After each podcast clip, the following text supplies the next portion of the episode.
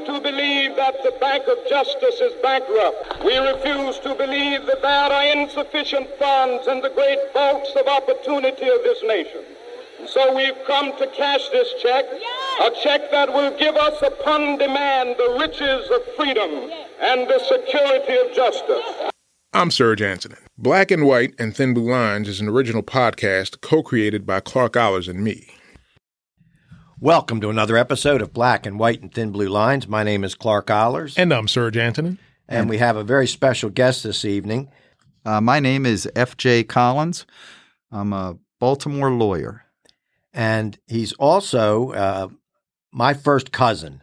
My late mother, Catherine, who was known to everybody as Cass, is the sister of my first cousin FJ's late mother, Margaret, known as Marge. And so FJ's been part of my family, and I've been part of his family our entire lives. That's right. And our mothers were the classic Irish twins. They actually went to the same class together all through school. Yep. They were born less than a year apart. And I miss them both dearly. It's oh yeah. As anybody who's listened knows, I've it's life, but God rest their souls. And allow me to make a keen observation before we begin. There is absolutely no uncanny resemblance between the two. Well, but Serge also noticed Thank goodness. Yeah, that's right. But Serge also noticed that FJ came in with a 3-ring binder and said— They're definitely cousins. Right. They're definitely cousins. Our topic is a serious topic. It's the Attorney General's Report on Child Sexual Abuse in the Archdiocese of Baltimore. The original report by the Attorney General of Maryland was revised as recently as this week. The revisions really had to do with what names are included and what names aren't included in the report, which is over 450 pages. I have some strong opinions about it. I know Serge has some strong opinions about it. And I know that FJ has some strong opinions about it. At the outset, before we begin, none of us are defending child sexual abuse. So whatever you comment we might have, critiquing or even criticizing the Attorney General's effort in this case, it is not an endorsement of any misconduct by anybody against a child. And I know I speak for the three of us. Absolutely. And not any sort of defense of the Archdiocese for the way it handled itself. It did way too little, and it did it way too late. We're not at all defending what they did and how they conducted themselves. At the same time, lots of people, myself included, take issue with the report as it was written, and that's what we're going to discuss. And we're going to start with FJ's background, why it's important to him, and what his thoughts are. Well, thank you, Clark. I am a lawyer in Baltimore. I am not like you and Serge both are involved in the criminal law. I don't do criminal law, but this particular report really raised some issues with me. I happen to be a Catholic. I'm a father of 5 and a grandfather of 16. And, I was going through the report because I grew up in Baltimore, and I had to see the report, and I looked at it, and I recognized so many of the names. They were in my parish, that sort of thing. It really hit home to see these names, and it was just so sad to read this. But the problem with the report has been that the Attorney General wants to place all of the blame on the Archdiocese instead of focusing on those individuals and all of the other people around at the time that did nothing about it and they were party to it. So it was not just the Archdiocese. It's funny. I know, of course, my FJ's father, my uncle, I know very well, and he's a very strong, masculine man. And my late father, John, was a strong, masculine man. And I was an altar boy and a choir boy in some of the same parishes, by the way. St. Dominic is where I went to first grade. I went to St. Thomas More for grades 2 through 7. And then I went to Good Counsel High School, grades 8 through 12, which had Zavarian brothers. And I was a parishioner at St. Louis in Clarksville.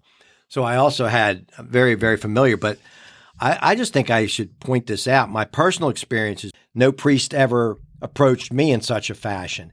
And I actually think my personal belief is it has to do with the ability of some criminals to sense which child is the vulnerable child. Yes. And it's interesting because I have to say the Attorney General's report makes that point repeatedly in the report, how people were groomed and selected because they were weak or vulnerable in some way, maybe unpopular and that sort of thing. And I'm sure there was some truth to that. Do you also think that it's because you guys had strong father figures? Well, I want to say, because I think we need to be real clear, nothing I'm doing and nothing FJ's doing is victim blaming at all.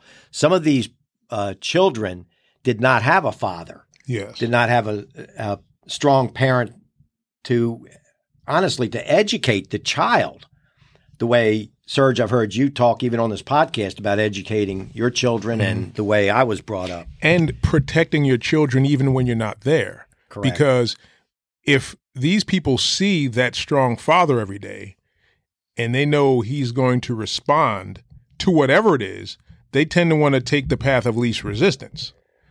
In my opinion. I agree. Now, FJ, when you say that there were others that were responsible, why don't you tell our audience what you mean by that? Sure. And Serge, yes. Your point is so well made, but it goes so deep into our society right now. Mm. You could spend months talking about the effects of the failure of fatherhood in the United States of America right now. But let's move on to the kind of the more narrow topic we're talking about here.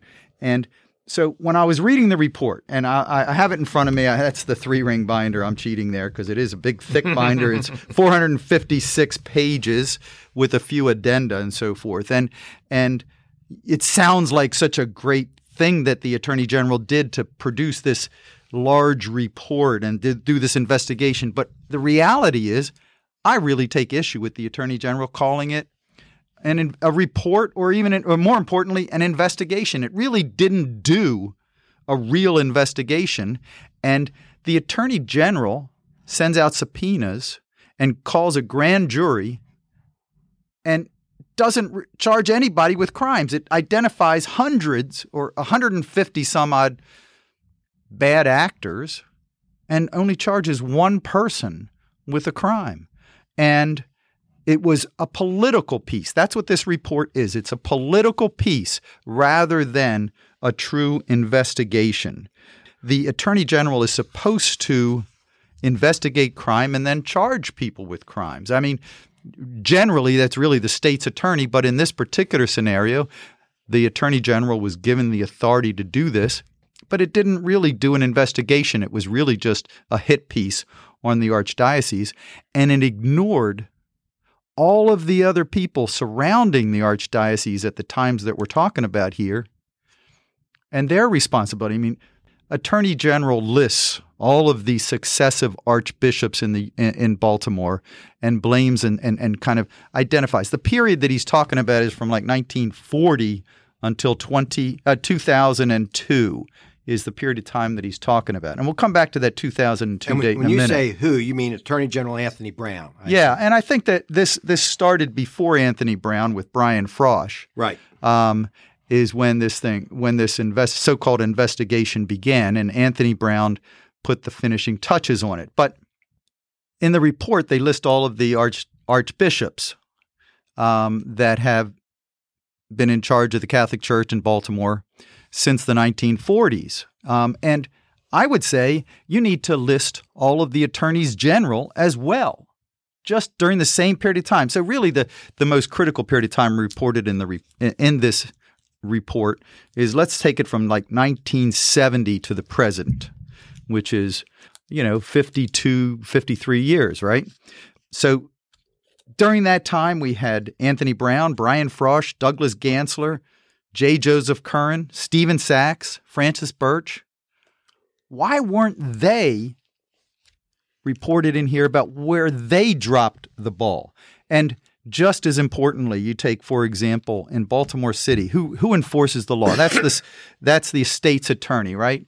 The criminal law. It's supposed to be the state's attorney. Well, you know, people were reporting crimes. And so during that period of time, it's Marilyn Mosby, Greg Bernstein, Patricia Jessamy, Stuart Sims, Kurt Schmoke, William Swisher, Milton Allen. They were all the state's attorneys during that same period of time.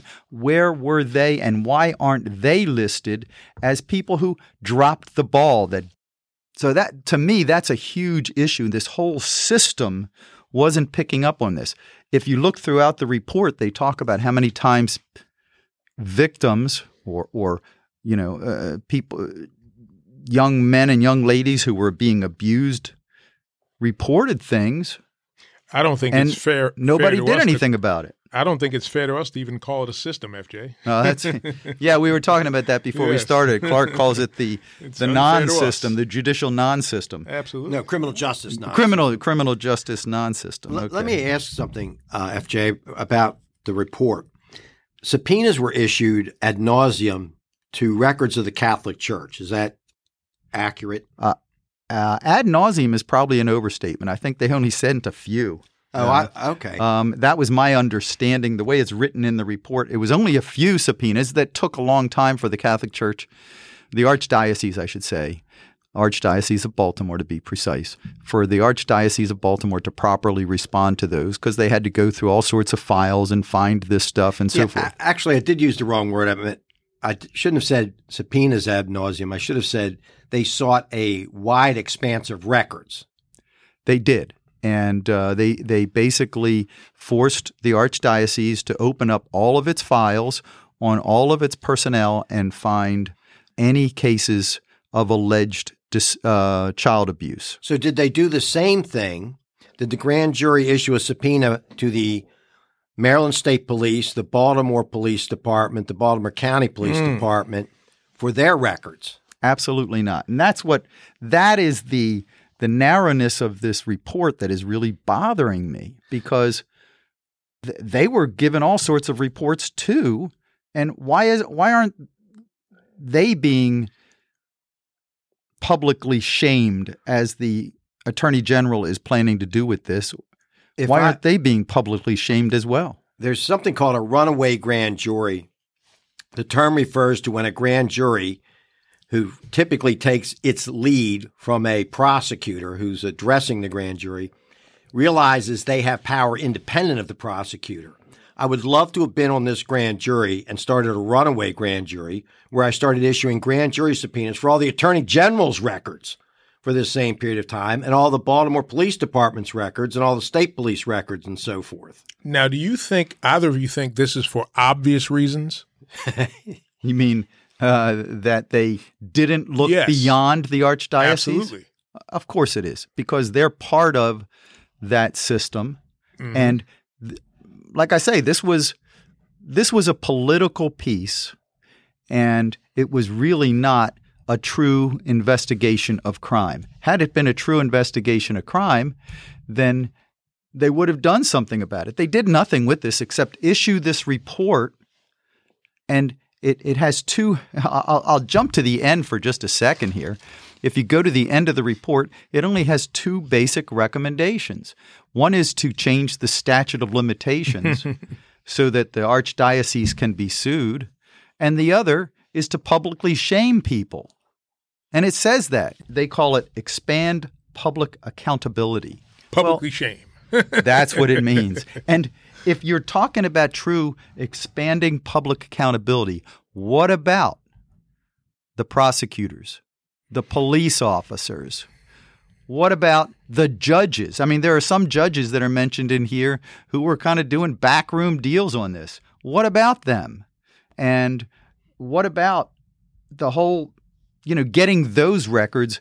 And frankly, one of the entities that is the most at fault is the Maryland legislature.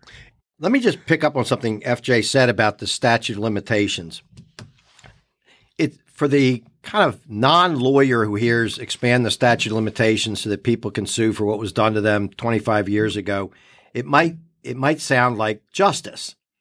The problem is that the person on the other side of that, it'd be very easy for me to defend against an accusation that I abused somebody in the last 12 months because I could put together a pretty accurate account using alibis, phone records. Well, yeah, just to put together an account of what I was doing, where I was, who might have witnessed it, all those things. Credit card receipts showing where you were, et cetera. Correct. Yeah. All sorts of things. If you go back 25 years, it's incredible. And I've defended people accused of murders that occurred 17 years before the indictment. It's incredible. First of all, a lot of people pass away in that time or move away and aren't literally or beyond the power of the court to bring them back. And forget. Yes. So that's the first problem. But the second thing I want to say is this. If you want to hold the Catholic or the Archdiocese of Baltimore responsible by expanding the statute of limitations, how about doing this, Mr. General Assembly? How about waiving governmental immunity? That's exactly right. That's exactly what I'm thinking here. Why just put this at the feet of the Archdiocese? If these people are so bad and if these victims deserve compensation, which they do, by the way, why are we limiting it just to the Archdiocese? Because there were a lot of other people. Because to be clear, the report is talking about basically two things, about how much child abuse went on and then the cover-up. It's always about the cover-up, right? Yes. And so that's really the heart of the Archdiocese liability, because there's no doubt that there were people in power at the Archdiocese who would hear about allegations and then just move a priest or some clergy member, or you just move them from one to another and you don't warn people, hey, this guy's got issues. They just moved him. And it was a big cover-up. And I remember back when I was a kid, you'd hear people in the church talking, well, we don't want to cause scandal. Well, thank God we've gotten past that idea. You know, you do want to cause scandal if there's a scandal, right? Well put. You know, so, you know, but so it's that cover-up part that bothers me that in the report. And that's what the report is really all about. And that is why the Maryland legislature expanded the statute of limitations, because there was a cover-up. And the judge who was ruling on releasing this report made the point that it was some of what the church did by covering up prevented people from bringing cases within the statute of limitations, so that it made sense to expand the time for the statute of limitations. Well, before we get off the statute of limitations, my first point is that if you want to expand the statute of limitations for victims having the right to sue the Archdiocese of Baltimore, and there's a strong public policy in favor of that, I understand. Maybe you could figure out a way to balance the right of the accused against that. But expand the statute of limitations for suing police officers and expand the statute of limitation for suing other government officials. But more than that, the Archdiocese of Baltimore has no immunity. In other words, they can't hide behind, well, we're Catholic, you can't sue us. Yes. The government hides behind, literally, you cannot sue the government in most situations. They have constitutional and statutory immunities. That's the first point I want to make. The second point I want to make is this. I understand how they say the cover-up here is so bad. Of course the cover-up is bad. A cover-up is a situation where somebody affirmatively does not take action aware of what should be done. One of the problems with government, though, is that not only can we not sue the government, and not only does the government cover things up, just like the Archdiocese of Baltimore, the government's constantly covering things up, but the final thing is, you typically cannot sue the government for its incompetence. And that's a big issue. Well, it's huge. In other words, it to the extent that reports were made, first of all, a lot of people didn't just report this to the Archdiocese, I assume. Correct, FJ? Oh, yeah. And that was one of the things about the Archdiocese.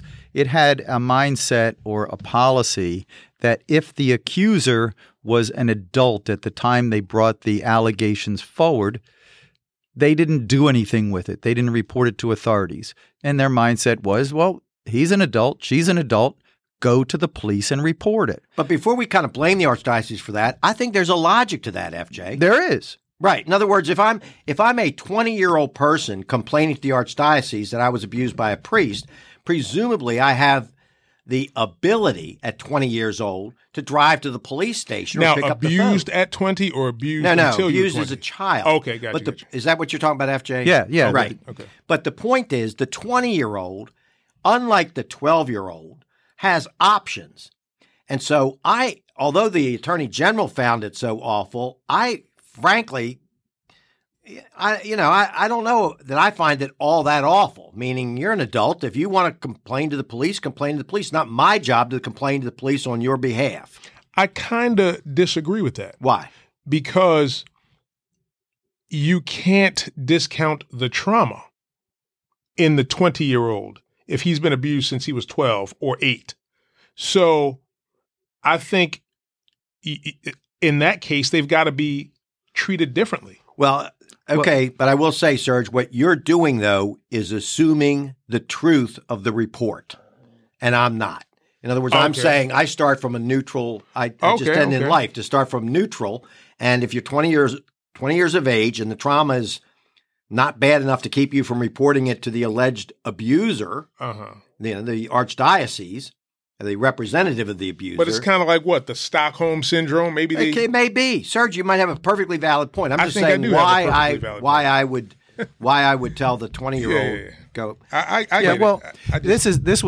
This issue was kind of enshrined in the law at the time, actually, because what happened is in 2002, I believe it was, the Attorney General's office issued a report and said that the mandatory reporting requirements for child abuse apply also even when the accuser is an adult. And that was when the Attorney General first issued an Attorney General's opinion to that effect. And that's when about the same time that the Archdiocese started reporting that situation to occur. One thing I did, Clark, is I jumped in a little bit too quickly on this without kind of giving your listeners an idea of where they can do some of their own reading and research on this. Well, please tell us. And the Attorney General's report, just so you know, it is publicly available right on the internet. It's very easy. If you just put in Google or whatever your search engine is, Attorney General of Maryland's report on child sexual abuse in the Archdiocese of Baltimore, it will come right up. One of the things that bothered me also about the report is some of the inflammatory language used by the Attorney General describing the extent of the abuse. Look, one piece of child abuse is horrible, all right? So don't get me wrong about that. But what they describe in their words is they use the words pervasive and persistent. Then they use another expression, staggering pervasiveness. Then they talk about the absolute power of priests. And then they talk about the scope and scale of abuse and concealment perpetrated by the Archdiocese. So those I find to be very inflammatory and very accusatory words, when in fact the reality is that during this 60-year period or whatever period you want to look at, the vast majority of the priests in the Catholic Church and the teachers in the schools and the lay people and the secretaries in the office, all of those people were very, very good people who had very good intentions. And so to call it pervasive and persistent really bothers me. Why is that occurring here? Why is the Archdiocese being picked on, so to speak? Why is it being picked out as the bad guy here? Well, number one, because it did some bad things. It definitely had some employees and clergy and so forth that were doing bad things. But the reality is why? Is because it's got deep pockets. It's a large organization. It's got lots of property, and it has money to pay, whereas many other churches and organizations don't. So if you take a Protestant church, most of them are independent corporations. if they're sued, that's all you get. That's all the deep pockets there are, is that one church sitting out on that country road somewhere. But the Catholic Church is top down, and I believe that legally the archdiocese is essentially the owner of all of those churches, all of that real estate, all of those schools, all of those buildings, and that's why it's got deep pockets. But to call it pervasive and persistent is a real troublesome to me, and especially because it just is so discouraging to the good people in the church to, it just gives a bad name to everybody. I certainly wouldn't want to be a priest in today's world because this is the impression everybody has, right? And well, it's just like terrible in the world of policing, kind of. Right. Yeah, sure. To shake, because these things are foundations of our society. Think about it, police, the church. So if you completely shake them and take away people's belief system, what do you have? You have it's anarchy pretty much. No, separate church from schools. You got the before we get police to anarchy, I want to draw a distinction. First of all, I think many extremists on the left do seek to destroy police and church and so forth. But in this case, it's the government destroying the belief in the religious system, the Archdiocese of Baltimore. And the point I want to make is I really believe, and this is going to sound like perhaps some of our listeners will think I'm the extremist here. You sound like you have a real axe to grind against this government thing. I do in a sense. I actually think that the government in large in our country seeks to destroy religion because religion is an alternative source of authority for many moral people, meaning that you say this is moral or immoral, and therefore I will or will not do it. For example, people who said I will not fight in the Vietnam War because it's against my religious principles. It's like immoral. Muhammad Ali. Yeah, absolutely. One of my personal heroes. I've got as you know, I've got a picture of him in my office. Yeah, yeah. Well, the point being that I think it's very easy for the Attorney General. In fact, I think it F.J. kind of marries your point about they don't point the finger at anybody in the government in this entire report. Mm-hmm. It's all about pointing the finger at the religious institution so that ultimately we say in a not-so-subtle way, or we're persuaded to think in a not-so-subtle way, that I should have my confidence and faith in the Attorney General of Maryland and not in the Archbishop. Does that make sense, F.J.? Absolutely. And there certainly in the last number of years, there has been an attack on religion, and it's a terrible shame. You can get in, again, this is kind of getting in way deeper into the societal things like we were doing earlier there about the lack of fatherhood in this. There's no doubt that is a wave that has been going across this country for the last 20, 30, 40 years. No doubt about it. Now, I'm not hugely religified, but I do believe that religion definitely has... Hold on just a second. Let's you and I say a quick prayer for Serge. Okay. Amen. Okay. Go ahead, Serge. Like, for instance, my kids are in Catholic schools. I know that. I think I love that. I think it's so funny. Say why. Well, because I like the structure. No question. But here's the thing. Like I tell my daughter all the time, Daddy believes in God. It's good to be spiritual, but you don't follow any man. And if someone says something to you that you're uncomfortable with, you come right to Daddy. And my son's only 4, but he gets the same talk. And one of the things you said that I liked was the government doesn't want you kneeling to anyone but the government. And that's a big reason I think they want to shake the core.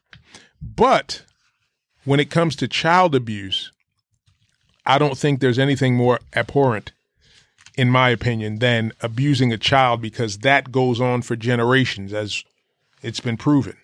So I've represented a number of child abusers, and virtually to a defendant, they were themselves the victims of child abuse. Absolutely. And I think that's what you're referring to. Yes, absolutely. Generational. I think there's something to that.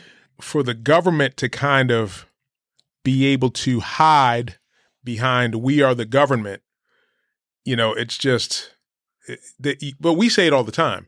The government does not protect us and keep us safe, no matter how much they preach it and get up and beat the podium. Whoever's the arm, you know, the I want to go even more basic. Then we'll get back to FJ on this. Cut me off. Okay. No, yeah, I know I'm cutting you off in a sense, but I want to point something out.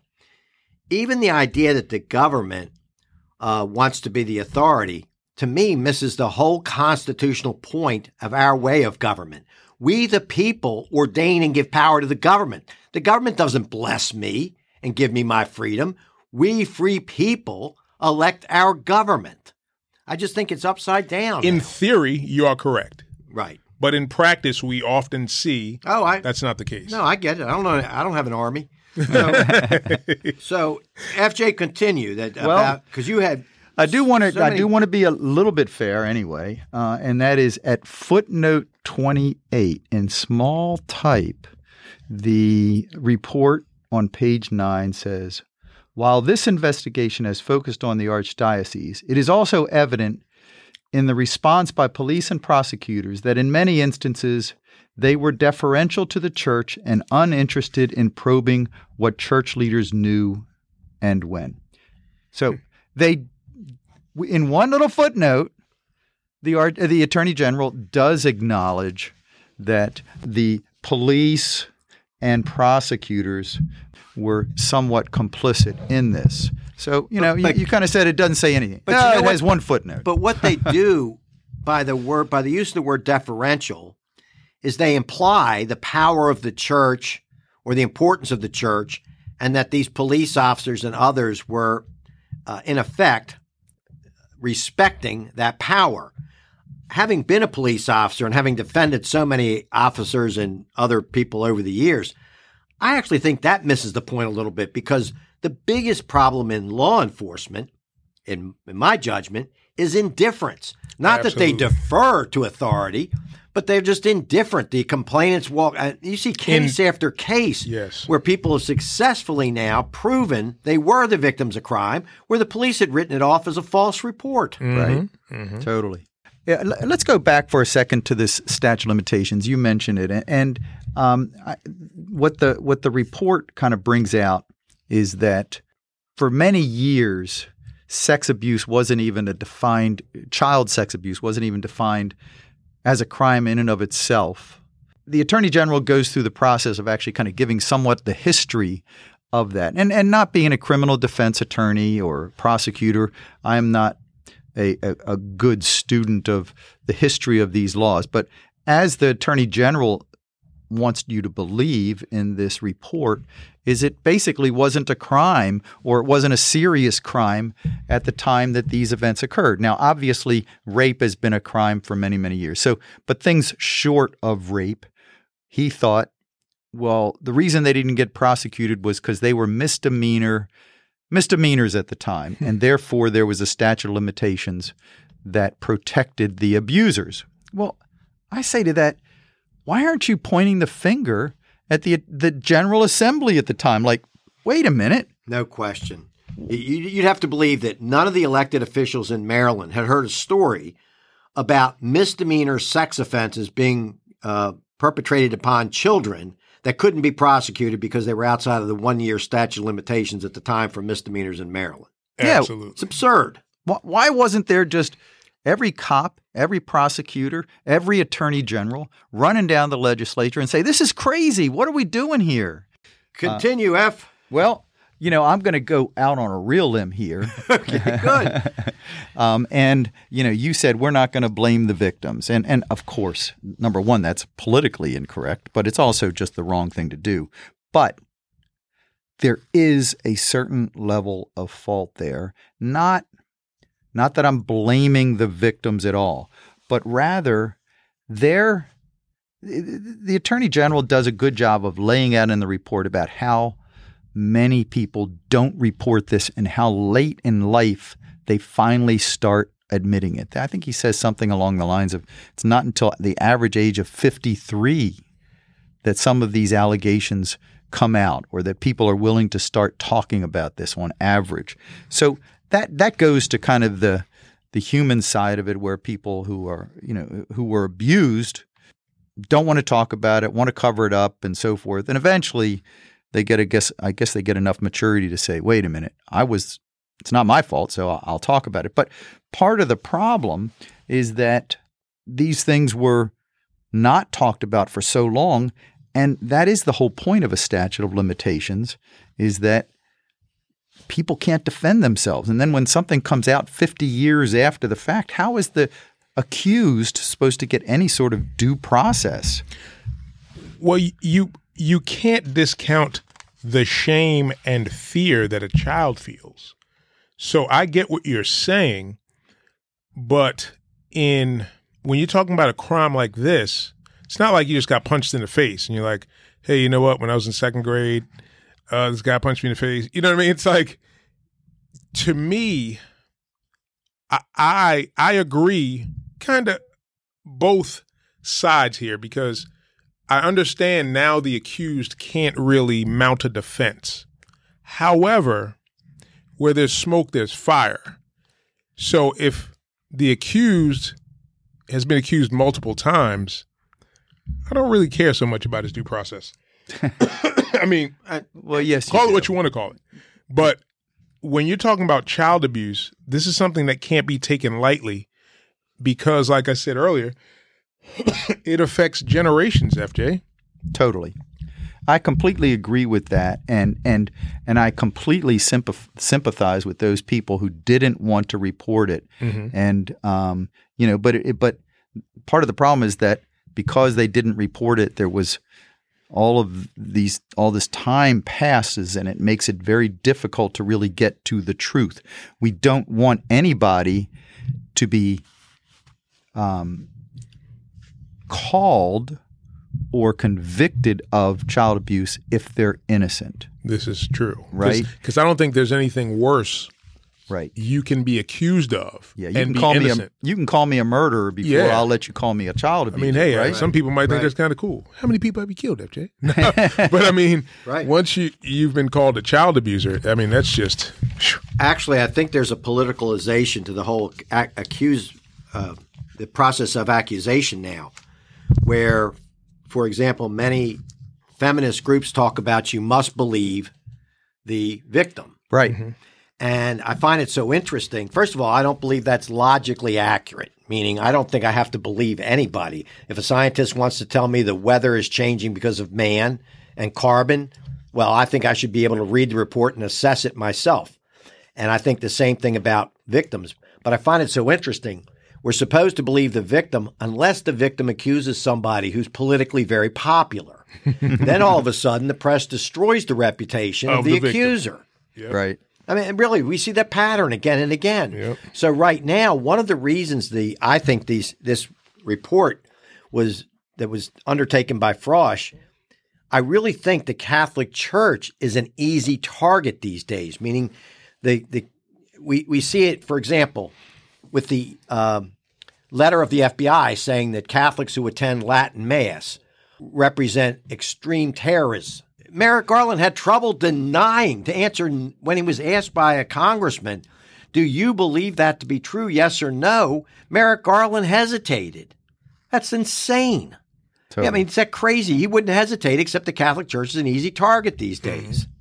You know, one of the things that they love to point the Catholic Church as having failed in doing is investigating these allegations. They talk about, well, you found out about this one allegation, but you didn't do any further investigation to see if there were any others. That's a continuing theme throughout this 453-page report. Well, hang on. The Catholic Church is not an investigatory body. That's what the police and the state's attorney's office is for. Honestly, that's why if I were on that grand jury, it'd have been a runaway grand jury, because I'd have said, what do we know about things like, and let's go really more recent, in Baltimore, the Gun Trace Task Force, where hundreds of complaints were made about misconduct by the police to the police. Yes. And the police didn't investigate. FJ, what's your next point? Well, one interesting aspect of this whole report is that the Attorney General has essentially washed his hands of the crimes and sent the litigants to civil court. And I'll ask FJ and our listeners to hold that thought until next week when we resume part two of this two-part podcast on the Attorney General's Report on Child Sexual Abuse in the Archdiocese of Baltimore. But life is never easy. There's work to be done and obligations to be met, obligations to truth, to justice, and to liberty. This podcast is the copyrighted property of Black and White and Thin Blue Lines, Incorporated, a Maryland corporation. Any rebroadcast of the podcast without the written permission of the owner is prohibited. For more information, we invite you to visit the website blackandwhiteandthinbluelines.com. All of the words in the URL address use common spelling and are typed together with no spaces. We hope you've enjoyed this podcast, and we welcome your remarks through email. The email addresses of the co-creators, Serge Antonin and Clark Ollers, may be found on the website.